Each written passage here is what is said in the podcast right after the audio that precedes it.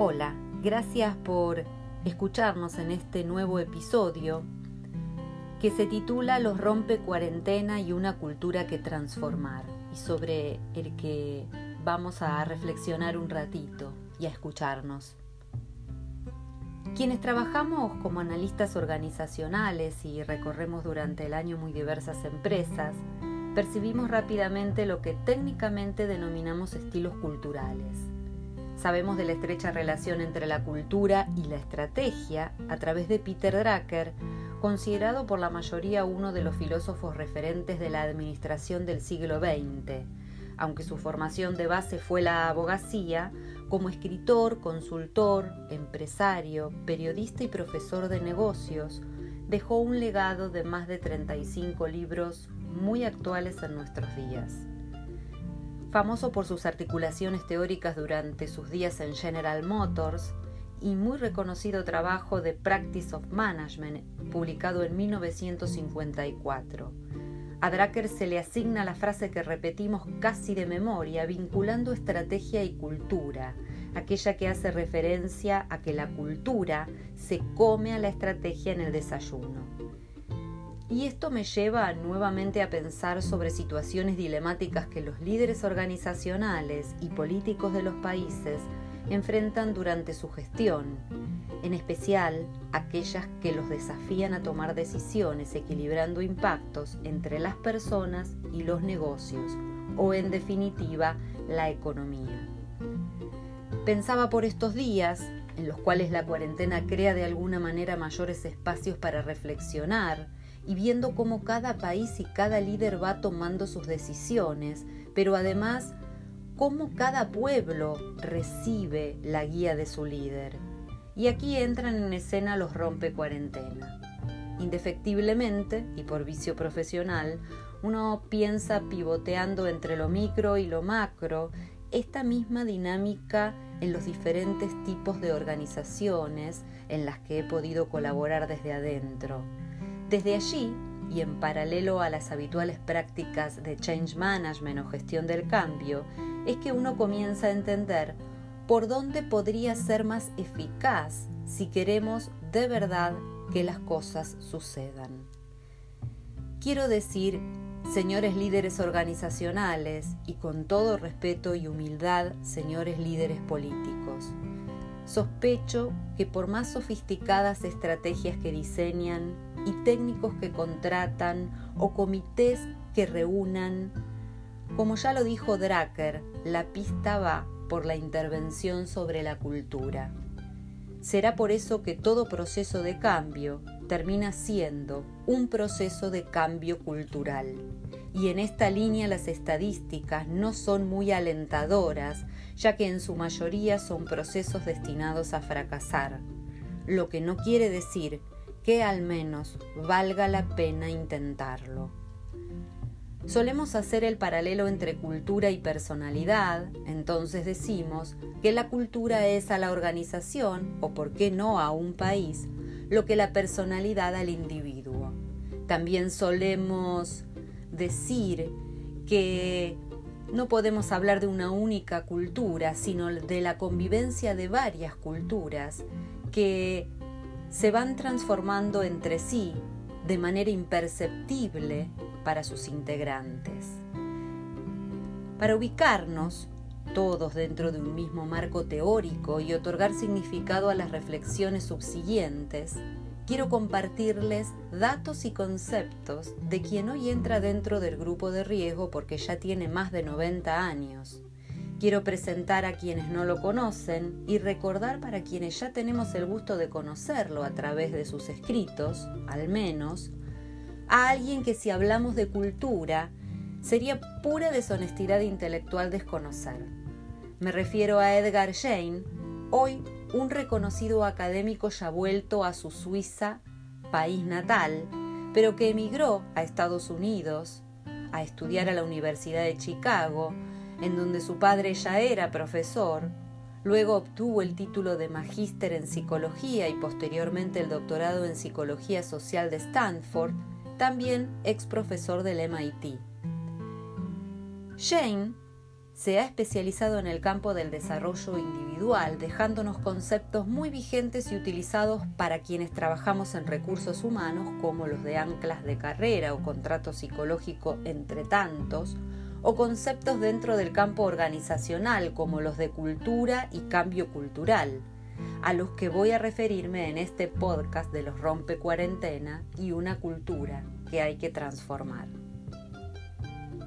atendiendo a mis vicios profesionales como analista del comportamiento humano y su articulación social, pero además atravesada como todos ustedes, ya por más de 30 días de cuarentena, me preguntaba por qué las personas somos en mayor o menor medida, y aquí como dice la cita bíblica, quien esté libre de pecado que tire la primera piedra, por qué somos proclive a la transgresión hasta cuando lo que está en riesgo es la vida propia y de los demás. Pero volvamos al concepto de cultura por un momento. Y Jane define cultura como aquel nivel más profundo de presunciones básicas y creencias que comparten los miembros de una organización, las cuales operan inconscientemente y definen en tanto la visión que la organización tiene de sí misma y de su entorno. Jane habla de estas presunciones básicas y creencias como aquello que el grupo ha aprendido como forma de respuestas a sus problemas. Recordemos que la forma en que tenemos de ver la cultura es a través de sus expresiones tangibles, como señala Jane cuando se refiere a los artefactos y valores. En otras palabras, y como le gusta decir a los sociólogos, todo es dato.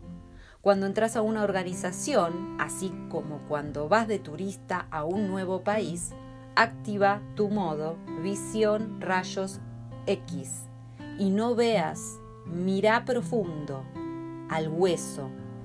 Y como sucede en el psicoanálisis, como modo de abordaje analítico pero individual, comenzá a deconstruir la historia de esa organización, de ese país, para entender su presente. Porque decime si no, claramente nuestras conductas no son casuales ni azarosas. Actuamos como somos. Y así aplica a nivel social, a nivel país, si quisiéramos analizar más ampliamente el fenómeno cultural.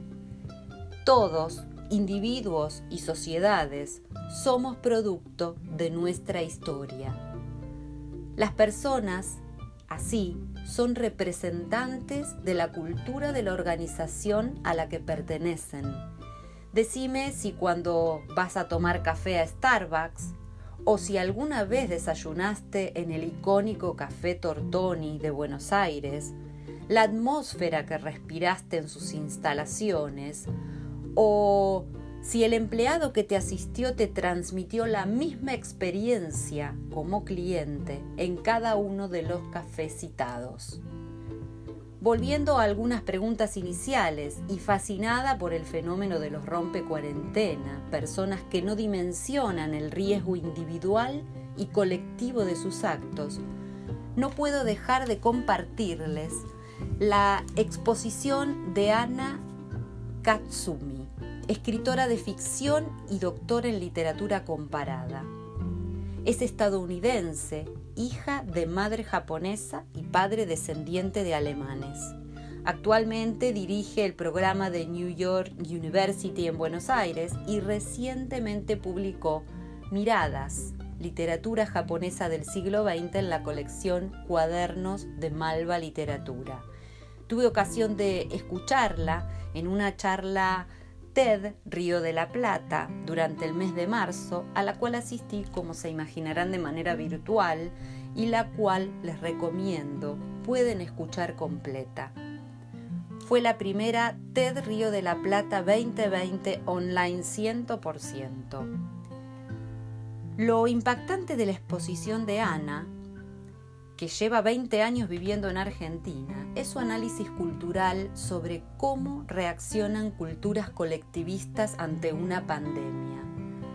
¿Por qué creemos que en Japón, estando tan cerca de China, con una amplia población de alto riesgo por la longevidad de sus ciudadanos y con elevados niveles de tabaquismo, una pandemia como la del coronavirus tuvo menos impacto de contagio que el que experimentamos en otros países. ¿Por qué en Japón la infección de este virus no ha tenido un crecimiento exponencial, sino un avance lineal y lentificado hasta ahora? Siendo su país limítrofe China, recién el 10 de abril el primer ministro declaró el estado de emergencia cuando la curva creció significativamente y hasta el 22 de abril con 11.512 infectados y 280 fallecidos, ocupando el lugar 24 en el ranking mundial. Para tomar dimensión de lo que quiero señalar, China, el país vecino, y de inicio del virus, lleva 83.864 infectados y 4.636 muertos. El primer caso de COVID-19 se dio a mediados de enero, hasta este 7 de abril, Japón acumulaba 3.906 casos confirmados, así como 92 muertes y 592 pacientes recuperados. Así de dinámico resulta el cambio y seguramente hoy día de la publicación de este podcast los números sean ya diferentes. Por el bien de todos deseo que no muy alejado de esto que te comparto ahora. El punto que quiero destacar es que sabemos que este nuevo coronavirus es muy contagioso. En estos datos demográficos entonces, Japón nos presenta un escenario que permitiría una gran propagación de la enfermedad. Muchísima gente en poco lugar y un cuarto de esa gente con más de 65 años. ¿Cómo se explica entonces? Lo que Ana analiza tal como nos propone Jane, es comprender los supuestos básicos y creencias que subyacen en la sociedad japonesa, un colectivo educado de tal manera que responde de forma orgánica y unida, tal cual sus palabras ante cualquier evento que la comprometa. Podemos acordar o no con otras aristas o aspectos de la sociedad japonesa en todo análisis hay pros and cons o luces y sombras, pero déjame ir al punto. Recordemos que la cultura es un conjunto de valores y creencias que suceden como respuestas aprendidas, casi como mecanismos de defensa para dar marco y previsión al sistema recuperando el equilibrio que cualquier amenaza externa atente contra su supervivencia. Así Ana nos recuerda que Japón pasó por guerras y enfrentó y enfrenta con frecuencia algunos fenómenos naturales como tifones, tsunami, terremotos o temblores hasta diariamente. Es una sociedad y son individuos acostumbrados a sobrellevar catástrofes. Las normas de distanciamiento social, higiene y comportamiento individual, sea en sociedad o en la casa propia, la sociedad japonesa las tiene establecidas desde hace años. Aquí se hace evidente la influencia de nuestros ancestros europeos y un ADN cultural con mayor afinidad con países occidentales. No hace falta haber viajado a Japón Basta con espiar algunas películas japonesas o haber realizado algunas lecturas para saber que el respeto y la distancia social son algo normalizado para dicha cultura. Si hay algo que destacar de la cultura japonesa son sus valores en cuanto a la educación, el trabajo duro, la disciplina y la prioridad de los objetivos nacionales sobre los personales no abrazarse, no darse besos, saludarse con una reverencia, mantener cierta distancia, es un gesto de respeto.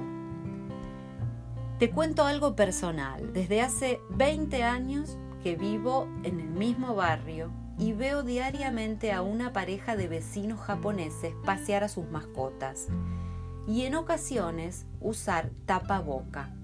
Siempre pensé que serían personas con problemas de salud, pero ahora resignifico ese hábito y tuve la oportunidad de decirles gracias.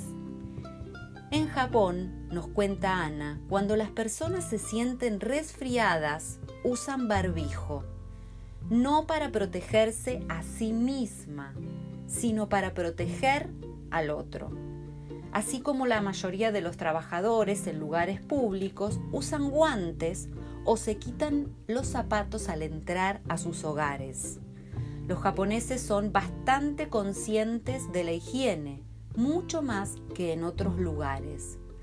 Lo notable de la charla de Ana resulta el porqué de estas conductas individuales que trascienden intereses centrados en la protección personal y apuntan a lo propio de una cultura que ella nombra como colectivista.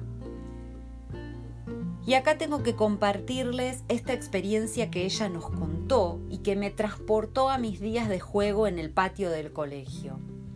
Un juego que aquí en nuestro país Argentina nos resulta sumamente significativo y da cuenta de nuestro perfil cultural.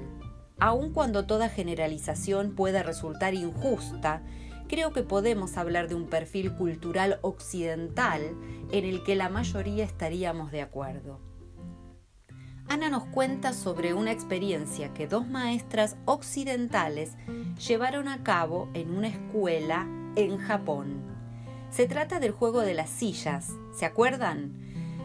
Ese que se arma una ronda con sillas, eh, una menos a la cantidad total de participantes, se corre alrededor de ellas y cuando el coordinador del juego para la música o dice basta, todos tienen que ocupar una silla y el que queda parado, sin haber logrado sentarse, sale de la ronda. Así se van sucediendo las rondas y se va quitando una silla, siempre procurando de que el número de sillas sea menor al de participantes en uno. Gana quien termina sentado habiendo logrado expulsar a todo el resto de sus compañeros. Lo que pasó en este colegio de Japón fue que los chicos, en vez de empujarse para tomar una silla, quedaron todos cediendo el lugar a un compañero. Porque dentro de su cultura da vergüenza ganar cuando uno sabe que el otro sufre. La palabra japonesa amae expresa esta manera de ser. Se trata de tener la confianza de que el otro me va a cuidar. Sentir la satisfacción de saber que estamos cuidando de otros son valores aprendidos desde niños. Así vemos cómo funciona una sociedad colectivista. Se ayuda a sí misma porque cada individuo sabe que contribuye al bien de todos. Entonces, no se trata de mega estrategias o planes sofisticados que la cultura finalmente se los dé de panzada en el desayuno. Se trata de valores, conductas, hábitos, se trata de trabajar la gestión del cambio cultural, cuando resulta disfuncional y atenta contra el propósito mismo de la humanidad, del país, de la organización. ¿Por qué, aun siendo adultos, necesitamos que otro adulto nos rete y nos mande de vuelta a casa? ¿Por qué no tomamos dimensión del impacto de nuestras acciones individuales sobre el colectivo? Por qué estresamos el sistema y de alguna manera elegimos ser hijos del rigor, como un niño que busca el límite y desafía a sus padres siendo transgresor. Lo natural debería ser que cada uno podamos elegir quedarnos en casa o salir con un profundo sentido de la responsabilidad como adulta, no me resulta agradable escuchar a un líder que amenace a los que se hagan los vivos con sistemas de consecuencias para provocarles miedo y obediencia. Pero los vínculos son de doble vía. Si alguien hace o dice, hay una cuota de responsabilidad de la otra parte. En todo caso, deberé revisar qué de mi hacer o decir debo transformar para cambiar el mensaje. Los rompecuarentenas son producto de una cultura que todos fuimos construyendo a lo largo de la historia de nuestro pueblo. Tal vez sea esta pandemia el tiempo de oportunidad para dejar de gastar en estrategas e invertir en cultura. Gracias.